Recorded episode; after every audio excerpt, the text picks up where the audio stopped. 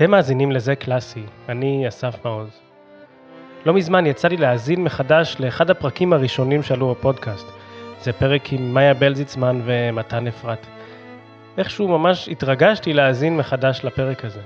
האזנתי לו כי בקרוב ממש יש לי הופעה איתם, עם הזוג הזה, וחשבתי לראות מה קרה מאז. לאן לקחו אותנו הדרכים? האם השתפרנו? האם אני השתפרתי? האם הם יצרו דברים חדשים?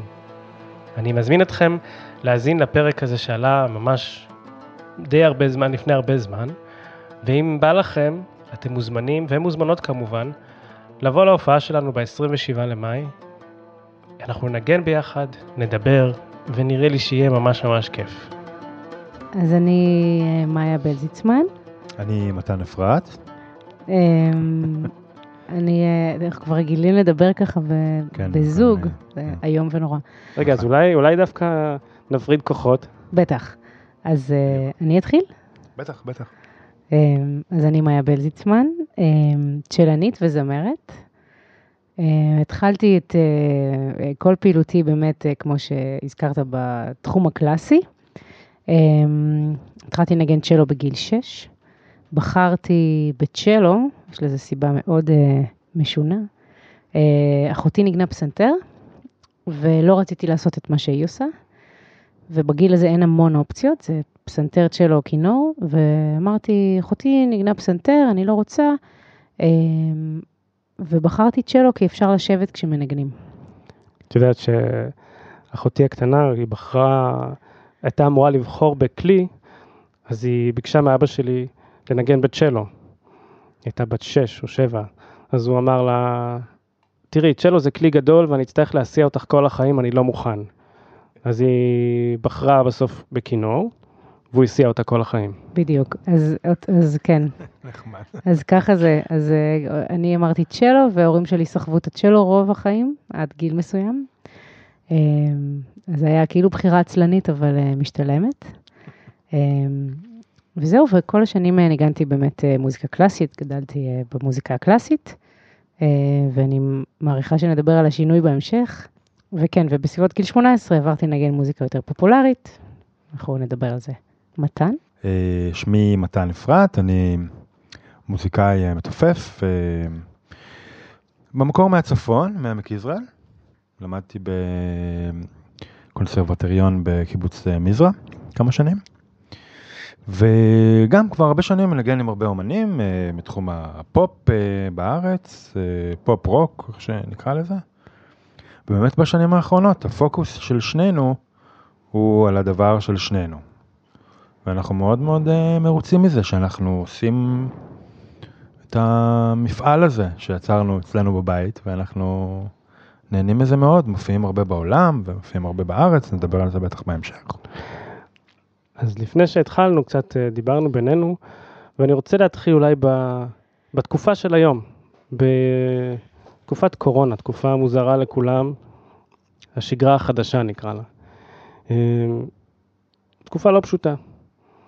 וזכורה לי שיחה שלי ושלך, מאיה, בסביבות אמצע מרץ, היינו אמורים להקליט איזשהו משהו ביחד, וזה התבטל. ואז אמרתי לך בטלפון, אולי זה זמן טוב uh, להקליט דיסק חדש.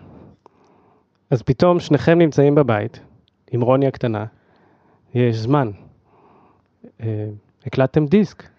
כן, אז- אני חושבת שזה אה, מאוד מושפע ממה שאתה אמרת. עכשיו שאתה אומר את זה, נזכרתי שאמרת את זה, ונראה לי שזה חלחל עמוק. אה, אז באמת, כמו שאמרת, התקופה הזאת היא תקופה מאוד משונה, שאני מרגישה שיש לנו שתי אופציות בתור מוזיקאים. אה, לחכות שמשהו יקרה ושהשגרה שלנו תחזור אה, לשגרה, אה, או להבין שמשהו השתנה ואולי השגרה לא תחזור. ופשוט אה, לנסות להמציא את עצמנו מחדש. כלומר, או לשבת בבית ולחכות למישהו, או להיות בצד הפעיל. ואני החלטתי להיות בצד הפעיל. מתן אה, בהתחלה סירב, אבל אחר כך הצטרף. אני רק אגיד, לי לא הייתה שום מוטיבציה ליצור, באמת. אנחנו היינו מול הטלוויזיה, אני הייתי על הספה, אני לא היה לי עכשיו אפילו כוח ל- ל- ל- להוציא איזשהו כלי או להוציא את המקלות ולנגן, באמת לא הייתה לי שום מוטיבציה לעשות את זה. ומאיה ממש, אה, ממש אפילו אפשר להגיד הכריחה אותי. אני בעצם, אני בעצם אה, אמרתי, בוא ננסה לעשות שיר אחד. אה, מה שקרה זה שהיינו כל היום בבית אה, עם רוני, הילדה שלנו, שאז הייתה בת, בדיוק בת שנה, וזה היה, זה היה פלא, באמת, זו הייתה תקופה מטורפת שאני כל כך שמחה שזכינו להיות איתה בבית ולראות את הגדילה שלה, כי זה, אם הייתי מפספסת את זה, לא הייתי יודעת מה אני מפספסת. אז זה באמת ימים עמוסים וגדושים ומלאי רגשות, ואז בערב לא תמיד היה לנו כוח, אבל אני החלטתי שאני חייבת לנגן. אני חייבת את זה לעצמי. זה רצון בסיסי מאוד, זה, זה לא רק המקצוע שלי, זה החיים שלי, זה השפה שלי, זה מה שאני בעיניי עושה הכי טוב, יותר מלדבר. בעצם מה שקרה זה שחדר השינה שלה הפך להיות האולפן שלנו. היא איבדה את חדר השינה שלה בתקופה, הוא עדיין לא חזר אליה. אמ, היא ישנה אצלנו בחדר, ואנחנו הקמנו setup אלקטרוני כדי שלא נעיר אותה, בכל זאת דירת 60 מטר ביפו, אה, ושלא נעיר את השכנים בלילה. אני הבאתי צ'לו חשמלי, מתן הביא אה, תופים אלקטרונים, שמנו אוזניות, חיברנו כרטיס קול, מחשב, כל מה שצריך, שמנו את המוניטור שלה כדי שאם היא מתעוררת אנחנו נשמע, וניגענו שירים להנאתנו. והשיר הראשון שבחרנו לבצע היה שיר ארס, שכתב אלתרמן והלחין סשה ארגוב. אמ, הטקסט שלו הוא כאילו נכתב על התקופה, זה מטורף. אה, הוא מתחיל ב"היכל ועיר נדם ופתע ונשתתקו שוקי פרס", אבל גם בהמשך הוא כאילו גם פוליטי והוא גם תקופתי ויש שם הכל. ניגענו את השיר הזה, שמנו אה, את הפלאפון, הקלטנו אה, צילמנו, הקלטנו כמו שצריך, צילמנו. אני עשיתי מיקס, דבר שלא עשיתי בחיים שלי, ואמרתי, אוקיי, אין כסף להוציא עכשיו על מישהו שיעשה את זה, אז בואו נעשה את זה בבית. אה, ערכנו בתוכנת עריכה, העלינו את זה לרשת, וקיבלנו תגובות מדהימות. אה, ומתן, זה הזמן שלך להגיד שטעית. בהחלט, בהחלט. אני פשוט, אני מודה גם, התגובות נתנו לי הרבה כוח.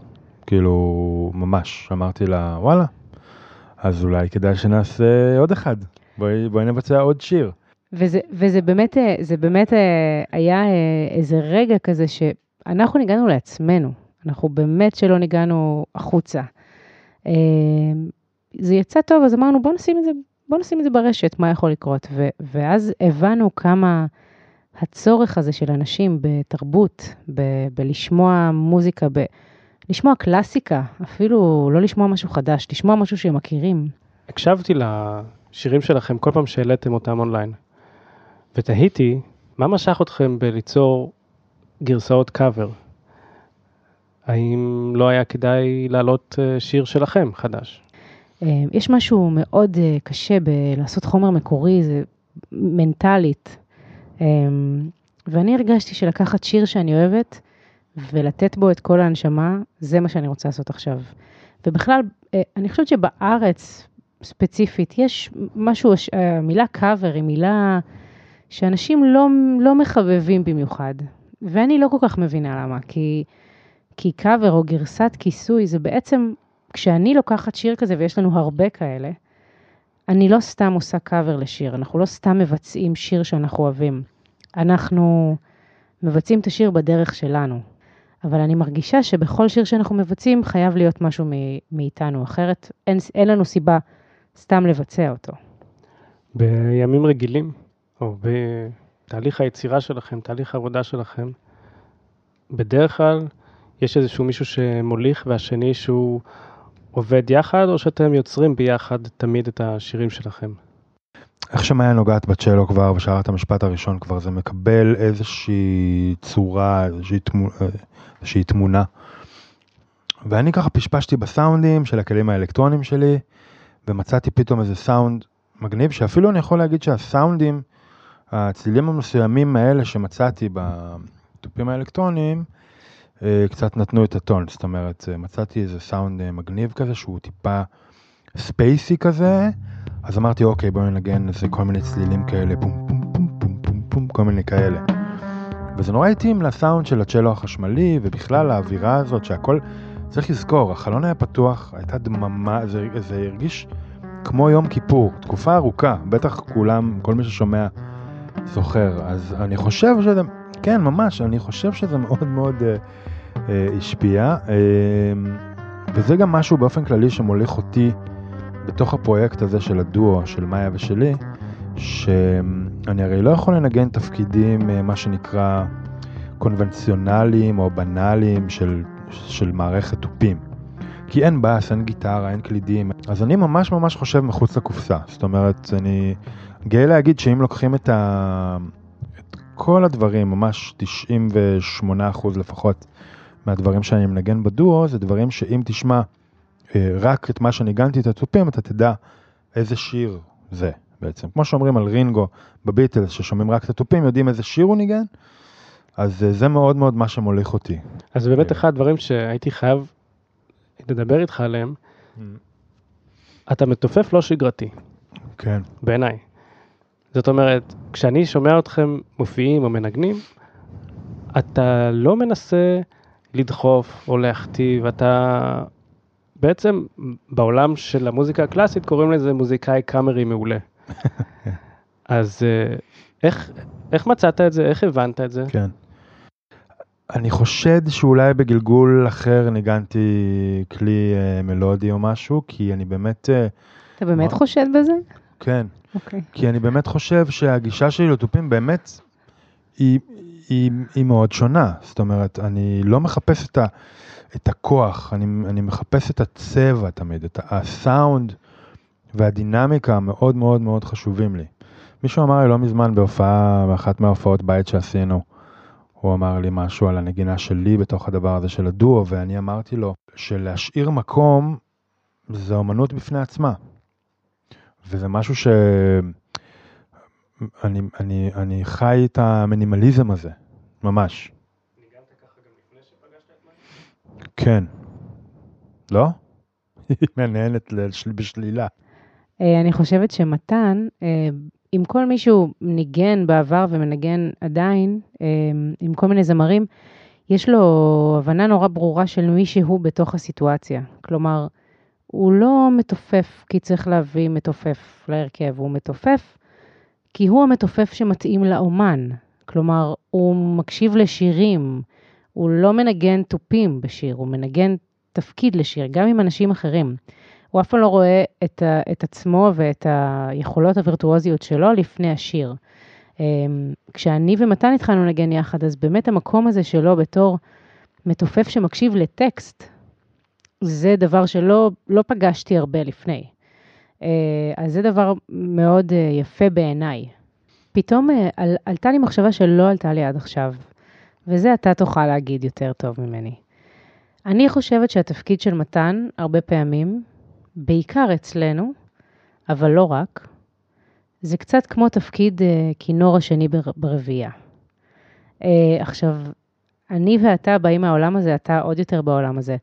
ואני אף פעם לא מבינה, אני נכנסת פה לדלת אה, פרוצה אולי, אבל אני אף פעם לא מבינה למה יש אה, כנרים של, של, שממש אה, מתבאסים לנגן כינור שני.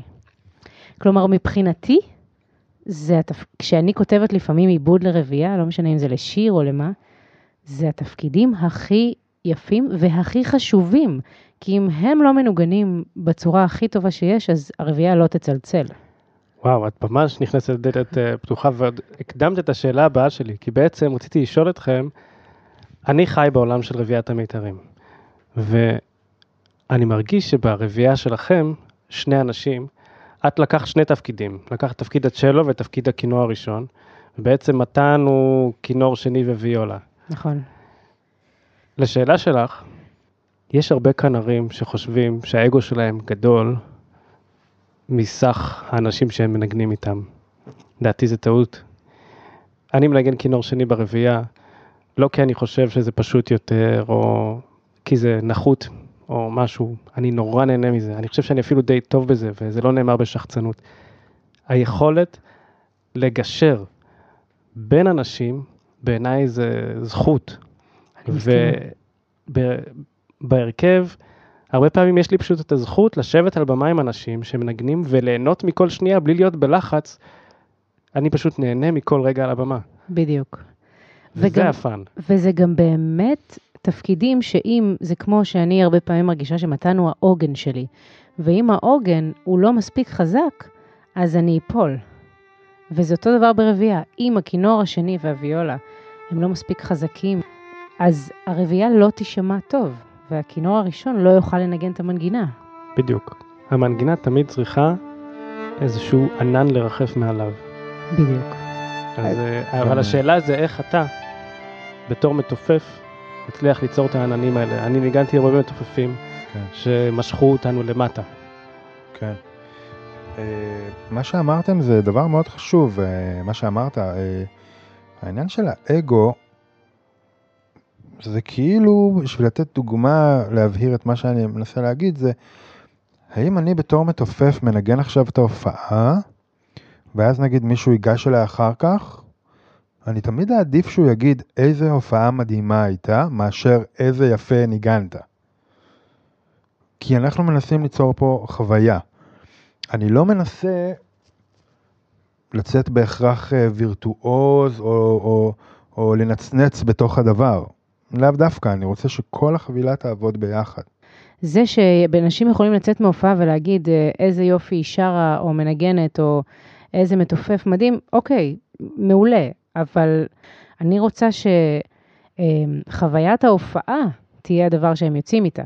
אם מישהו בקהל יוצא עם אה, משהו והולך איתו אחר כך כמה ימים, אז מבחינתי זה גדול יותר מכל דבר. שנה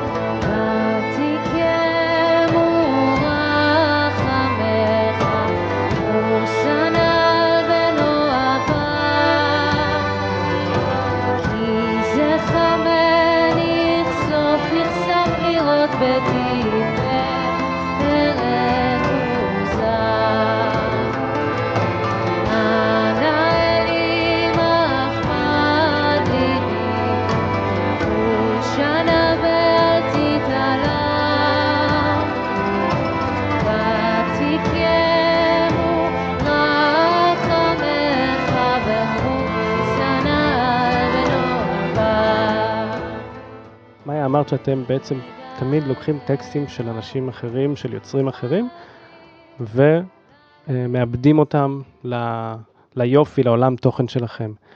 אז אה, איך זה קורה? זאת אומרת, מי בדרך כלל מביא את הטקסט? מי מחפש אותו? אני חושבת שהטקסטים בדרך כלל באים אה, ממני, אה, וגם מתן, לפעמים כשאני אומרת לו שהוא גם יכול לחפש טקסט, אז הוא אומר לי, אבל את צריכה לשיר אותו, והוא צודק. אמ, אני, אמ, גם אם זה אה, גרסאות, קאברים לשירים אמ, שקיימים, וגם אם זה טקסטים חדשים שאנחנו עובדים עליהם, זה תמיד חייב להיות מבחינתי משהו שאני מתחברת אליו במאה אחוז. וזה משונה, כי אני באה מהמוזיקה, אני לא באה מהטקסטים. אבל טקסט בעיניי אה, הוא חייב להיות ממש ממש טוב. אה, ותמיד יש את השאלה הזאת של מה יותר חשוב בשיר טקסט או מוזיקה, והתשובה היא שהשילוב בין שניהם, כמובן, אה, מבחינתי. ואז אחרי שבחרתם טקסט ו... והוא משמח אותך, או שאתם מתחברים אליו שניכם, אני מניח, מה קורה אז?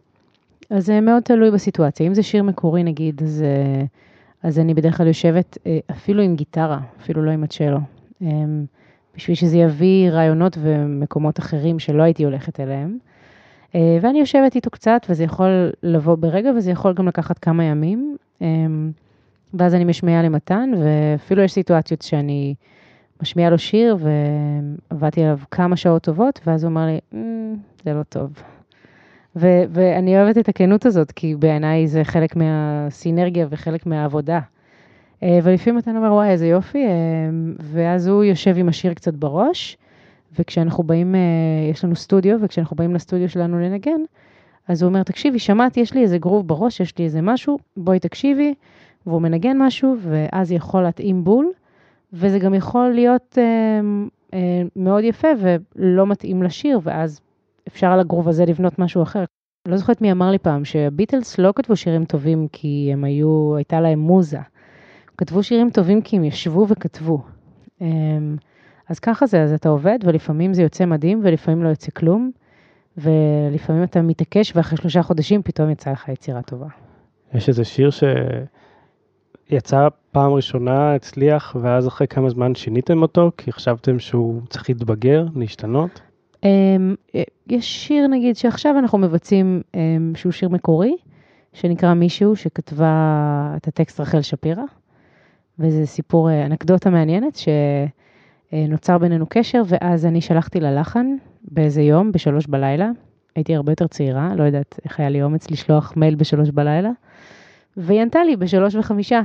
היא כתבה לי, מאיה, זה מקסים, נראה מה ידובבו הצלילים, שזה כבר טקסט להלחין אותו.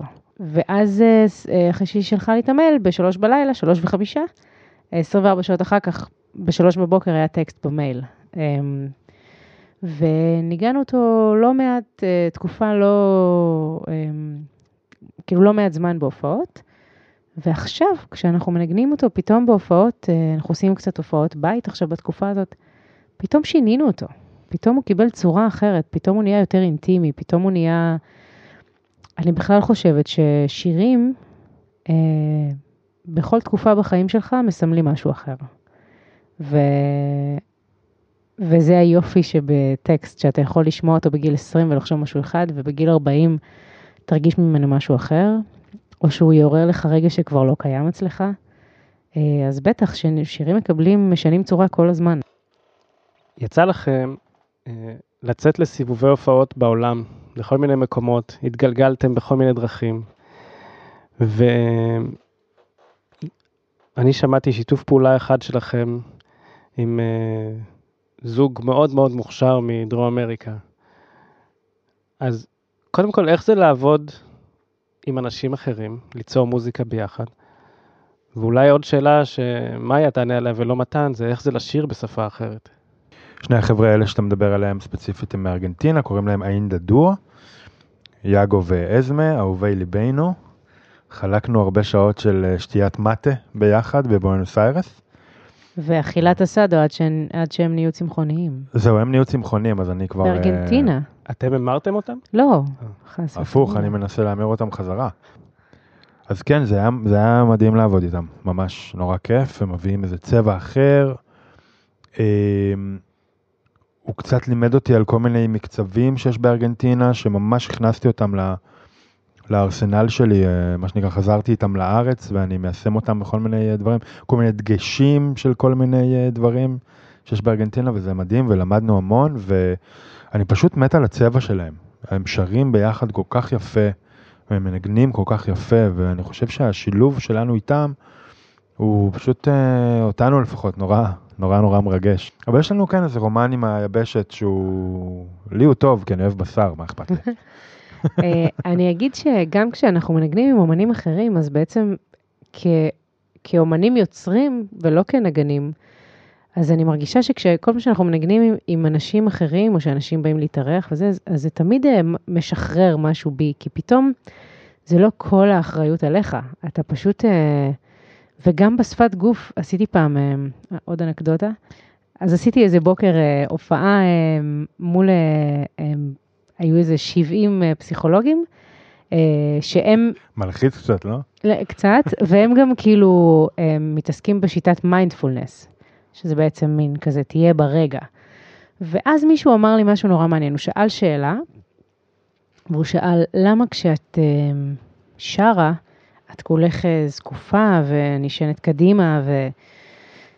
ויש לך איזה לוק מסוים, וכשאת מנגנת, את מרשה לעצמך להיות עם, אה, עם אה, משוחררת הרבה יותר.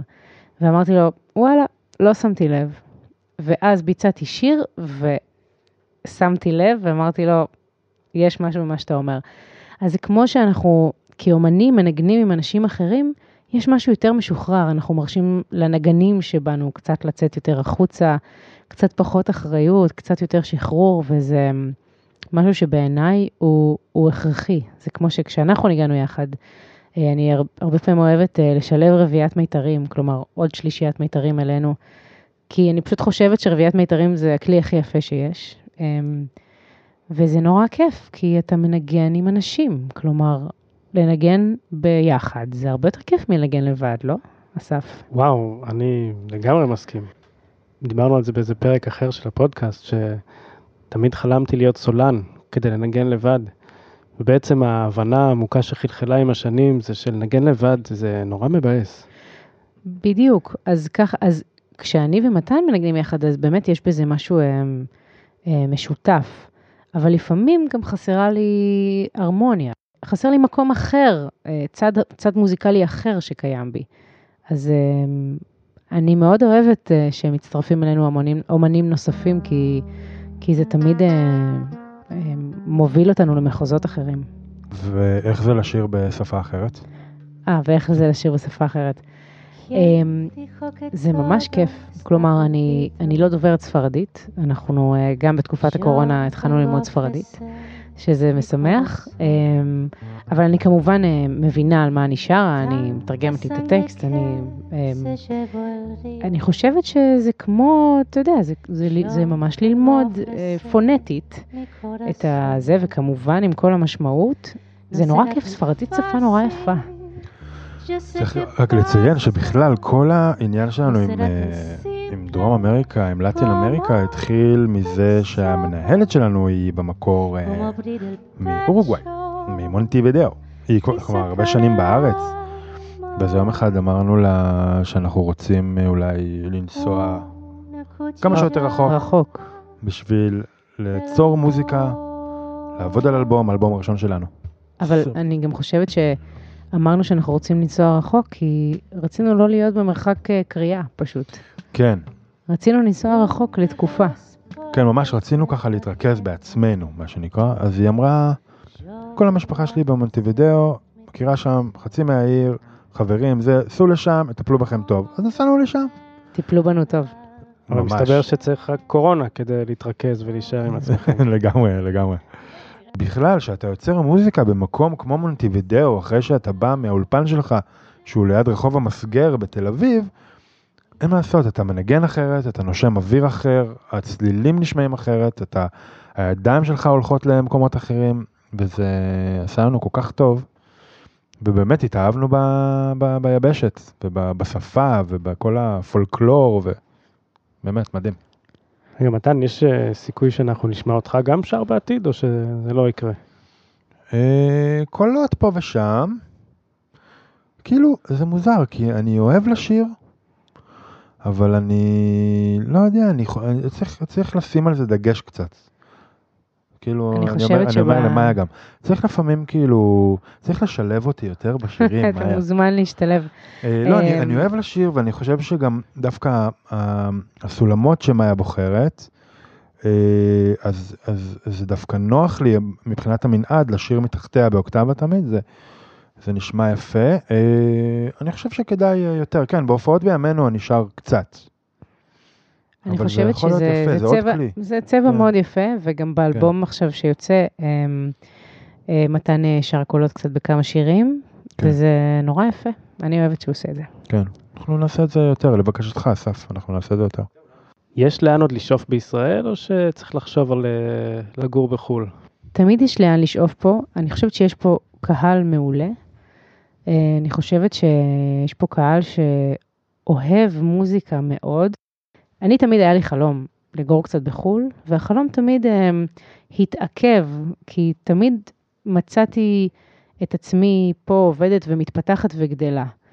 אז לא הרגשתי שזה נכון לקום ולעזוב הכל. אבל היום, במקום שמתן ואני נמצאים בו, אני חושבת שחו"ל זה, זה משהו, זה חלום שלנו. אני לא יודעת אם מדובר במעבר או, ב, או בפרויקטים, אבל כן, זה משהו שאנחנו רוצים מאוד מאוד מאוד לעשות, אבל אמ, גם חשוב לנו לשמר פה את המקום שלנו ואת, ה, ואת הקהל ואת השפה. ב- ואני חושבת שהיום בעידן הגלובלי והדיגיטלי, אז אתה יכול לעשות גם וגם. כלומר, אם פעם היית חייב להיות במקום אחר בשביל אמ, שמשהו יקרה, אז היום לא. היום אה, הרשת היא כלי נהדר, אמ, ואתה יודע, אנחנו מקבלים הודעות על בסיס יומי מאנשים מכל העולם, וזה מדהים אותי אמ, איך זה קורה, הדבר הזה. אחד מהדברים שחסרים לנגנים קלאסיים, כמו שדיברנו עליהם קודם, זה אלתור, זה היכולת להיות חופשי לפעמים בתוך סולם, בתוך יצירה, בתוך שיר. ולך יוצא הרבה פעמים לעבוד עם חבר'ה צעירים, שאולי באים דווקא מהעולם הקלאסי. זה סוג של אה, תשוקה שלך, או תחושה של שליחות? אמ, כן, אני חושבת ש... אני לא מלמדת שלו. כלומר, אה, לי היו מורים כל כך טובים, שכשהרבה פעמים שאלו אותי אם אני מלמדת, אמרתי, לא, בגלל שהיו לי מורים כל כך טובים. אני מרגישה שאם אתה מורה, אז אתה, אתה חייב להבין שאתה אחראי לעתיד של הילד הזה. ואין לי את הזמן הזה ואין לי את האנרגיות האלה היום, ובגלל זה אני לא מלמדת. אבל הרבה פעמים מבקשים ממני לבוא לעשות אה, מעין מאסטר קלאסים, אה, אה, סדנאות, אילתור לחבר'ה צעירים, וזה נורא מרגש, כי כשאנחנו היינו צעירים, לא היה את זה. אה, כלומר, היה קצת מוזיקה ישראלית, אה, עם מיכאל וולפה או עם אה, מנחם ויזנברג, אבל לא היה משהו שהוא שובר את, הכלל, שובר את הכללים בעצם. והיום יש פתיחות הרבה יותר גדולה לזה. אז אני הרבה פעמים הולכת ועושה סדנאות, בעיקר לקשתנים צעירים. אה, וזה נורא כיף, כי ככל שאתה יותר צעיר, ככה אתה יותר פתוח לזה. כלומר, אה, ככל שאתה, שאתה, שאתה, יש לך פחות פחד. מבחינתי זה כלי שכשאני מאלתרת בהופעה, זה מבחינתי כמו טיפול פסיכולוגי. כלומר, זה, זה, זה משהו ישיר שעובר מהגוף החוצה.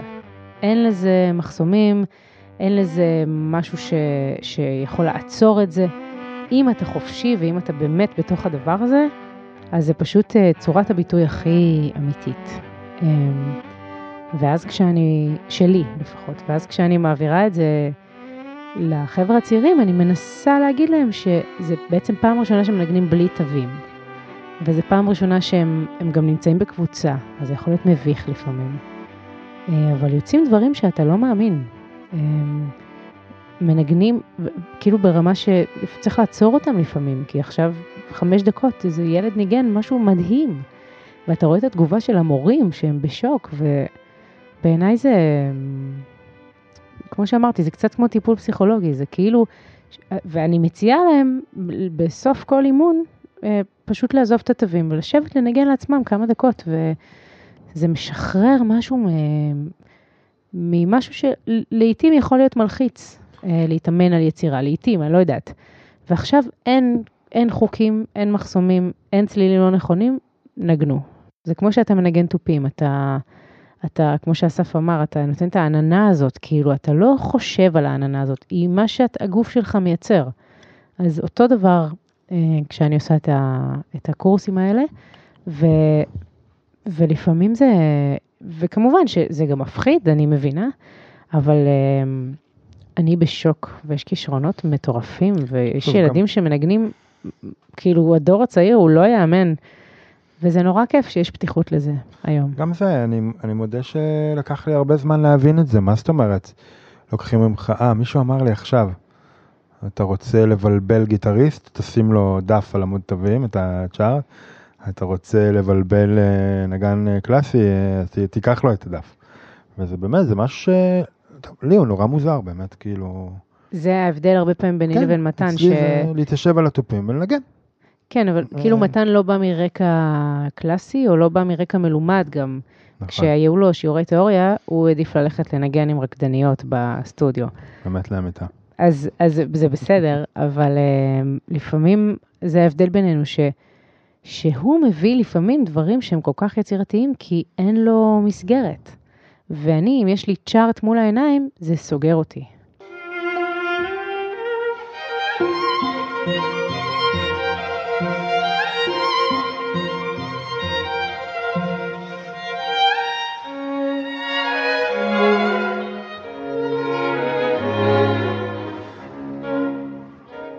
פתאום חשבתי לעצמי שאנחנו שלושה מוזיקאים יושבים ביחד וכל אחד מגדיר כאילו הוא הגיע מעולם אחר, אבל בעצם כשיושבים ביחד על הבמה ומנגנים, אז כן. כל העולמות האלה הם חסרי משמעות. לגמרי. נכון, וגם אני לא זוכרת, אבל מישהו פעם אמר לי, למה את אומרת העולם הקלאסי? כאילו זה, זה היה מין סוג של פגיעה, כאילו. וזה נורא נכון, כי נכון, זה, מוזיקה זה מוזיקה. והקטלוג הזה הוא לא נכון. כאילו, אני חושבת שמוצרט, אם הוא היה חי היום, הוא היה עושה רוק אנד רול, כאילו, אתה יודע. אמ- אתה אמרת שחשבת שתהיה סולן, ואז הבנת שאתה אוהב לנגן, אז, אז אני תמיד ידעתי שאני לא אהיה סולנית בתחום הקלאסי. אה, מאוד אהבתי מוזיקה קאמרית.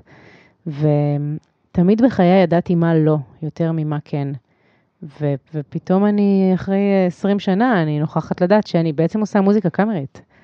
אה, אמנם ב- במוזיקה קצת שונה, אבל מוזיקה קאמרית. ועוד בבית. ועוד בבית, שזה, שזה יש לו את היתרונות והחסרונות, בעיקר יתרונות. כלומר, אה, אנחנו, אנחנו זוג שעובד יחד, ו- שזה דבר מדהים.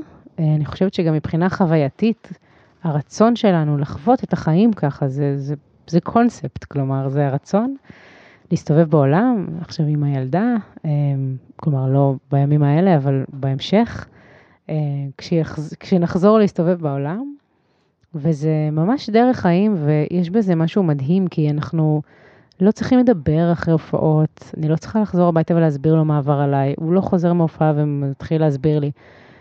אנחנו כל כך מבינים אחד את השני, שזה זה באמת פלא. כאילו, אנחנו, אני חושבת שאנחנו לא יכולים להבין כמה זה פלא.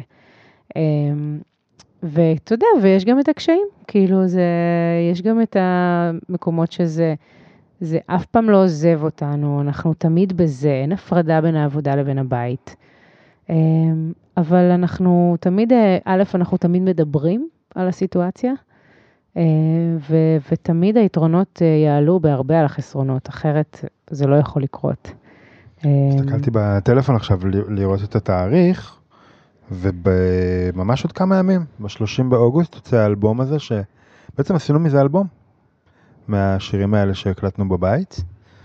הוספנו לזה קטע אינסטרומנטלי ישן שהקלטנו, שהוא מהמם, ופתאום מצאנו אותו ככה.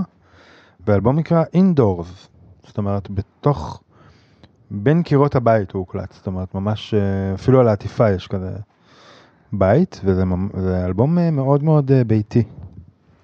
אפרופו מה שאמרת, לנגן, לנגן בבית. אני גם חושבת שבאמת בתקופת הקורונה, אז היו כל מיני אנשים שבאו ואמרו לי, וואי, איזה מדהים זה שיש, אתם בבית ויש לכם, ואתם, יש לכם אחד את השני ליצירה. אמ, אבל כן, הנה, בתקופה הזאת ובאלבום הזה, זה, זה, הצלחנו לייצר סאונד חדש, שאני חושבת שחיפשנו הרבה זמן, ולא יודעת אם היינו מגיעים אליו בצורה שהגענו, אם היינו באים לסטודיו כל יום. ללא כלומר, ספק. זה שהיינו ממש. בבית, פתאום מתן כל, כל הזמן חשב על איזה setup הוא ינגן עכשיו ואיזה זה, ושבר את הראש, ופתאום זה פשוט קרה מעצמו. אה, זה דברים שכן, ש, ש... לא יודעת איך הם היו מגיעים אם לא היינו חיים יחד ועובדים יחד. כן, זה מזל, מזל גדול שיצא ככה. אז יש לי איזה שאלה כזו של גדולים. אז איזה עוד, אה, מה החלומות שלכם? מה עוד, אה, תדמיינו עולם בלי קורונה. אני, אצלי החלומות מאוד מאוד מוגדרים. אני יודע איך אני רוצה שהבית שלי ייראה, אני לא, לא בטוח שאני יודע איפה אני רוצה שהוא יהיה, אבל יש לי הרבה כזה תמונות בראש. אז, אה, אה, ומבחינת איפה, אז באמת זה, זה שאלה, כאילו, אני חושב שאנחנו נגור ב, בישראל, אנחנו רק מקווים שיהיה פה יותר טוב, במהרה, ואנחנו, אני חושב ששנינו רוצים להופיע הרבה בעולם. לעשות כן, טורים. אני, אני חושבת שהחלום, אמ, אמרתי קודם שתמיד ידעתי מה לא ולא ידעתי מה כן, אבל מאז שמתן ואני עובדים יחד, שזה מ-2012, אז אני מרגישה שאין גבולות. ברגע שהתחלנו לעשות את הדבר שלנו, זה למידה אינסופית והתפתחות אינסופית, ואין לזה גבולות. כלומר, לא גבולות פיזיים ולא גבולות אה, נפשיים ורוחניים, והמטרה היא לעשות, אה, לעשות פרויקטים, לעשות שיתופי פעולה, לנגן במקומות אה, בעולם, אה, לפגוש אנשים מתרבויות, לא יודעת, זה כאילו נשמע, לא יודעת איך זה נשמע, אבל זה החלום שלי, אה, וגם להכיר לילדה שלנו תרבויות, כלומר, אה, זהו, היא, היא תצטרף אליכם להרכב באיזשהו שלב? אני לא יודעת אם להרכב, אבל לנסיעות בטח. ו- אני מניח שהיא תנגן על משהו, אה, לא? מה שהיא תרצה. מהדיסק שיוצא עכשיו בעוד כמה ימים. אם היית צריכה לבחור שיר אחד שנשמיע לסיום הפרק, איזה שיר זה יהיה? אה, אני חושבת שהדבר הקלאסי שאני אה, אבחר זה מודה אני, של מאיר אריאל, שהוא בעצם קלאסיקה כאילו קצת יותר חדשה מהקלאסיקות שיש באלבום. אה, באלבום יש אה, נמיקי טפה של ז'ק בראל ושיר ארז, כמו שאמרנו, אה, ערב מול הגלעד. היו לילות, ומאיר אריאל, שהוא כל כך בחייו, לא היה נחשב בעצם כמו אחרי מותו, נכנס לרצף הזה של השירים בצורה מופתית, והשיר מודה אני בפרט, שהוא בעצם תפילה חילונית, אה, ואני חושבת שזה משהו שהייתי רוצה אה, אה, כאילו לסיים איתו, כי, כי זה מאוד פשוט ועם זאת מאוד מורכב, והמוזיקה היא מאוד פשוטה, אבל כל כך יפה. והוא אומר את זה, הוא אומר את זה בפשטות, כאילו, הוא אומר, בלט חרש חרש, את את תופפות, עתידות, עתידות לקראתנו, ואת מחייכת אליי מתוך השינה. אה, וזה מתחבר לי עם כל התקופה הזאת שהיינו בבית, אה, עם רוני, שאתה יודע, היא הסיבה, היא הסיבה והגורם להכל. אה, ובאמת הדברים ה... האישיים והאינטימיים, וזה שזה, זה, זה, זה החיים עצמם בסוף, זה החיים של כל אחד ואחת מאיתנו. אז כן, מודה אני, וזה גם איזה מזל שיש לנו את המוזיקה בימים האלה. אז אני, אני רוצה להודות למאיה ומתן, כנראה הזוג הכי חמוד שאני מכיר, שגם נשוי וגם עדיין לא רב על הבמה, ויוצרים מוזיקה שאותי באופן אישי מאוד מאוד מרגשת. אז uh, תודה רבה. תודה רבה לך. כיף, תודה, איזה תודה, כיף תודה. היה. על כל החסד והאמת, והטובה והרעה והטובה, שעשית עימדי ועם ביתי. האזנתם לעוד פרק של זה קלאסי. אני ממליץ לכם לחפש את הדיסק החדש של מאיה בלזיצמן ומתן אפרת, Indoors, שיצא ממש השבוע. הדיסק יופיע גם בפלייליסט של הפודקאסט בספוטיפיי. אתם יכולים למצוא את הקישור בתיאור הפרק.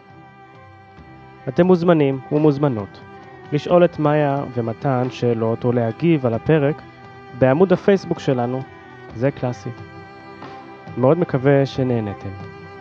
אני אסף מעוז. נשתמע בפרק הבא.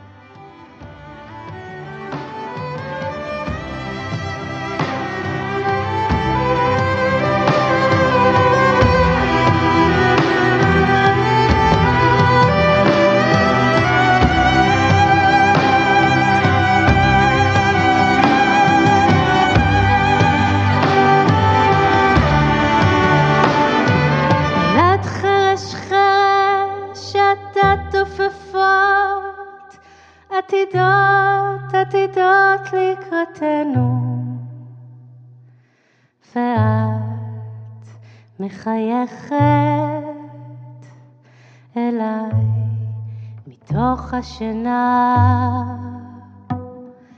יהיה לנו טוב, טוב מטוב, טוב מאוד. זה מתחיל כבר בבוקר, בבוקר. את צוחקת אליי.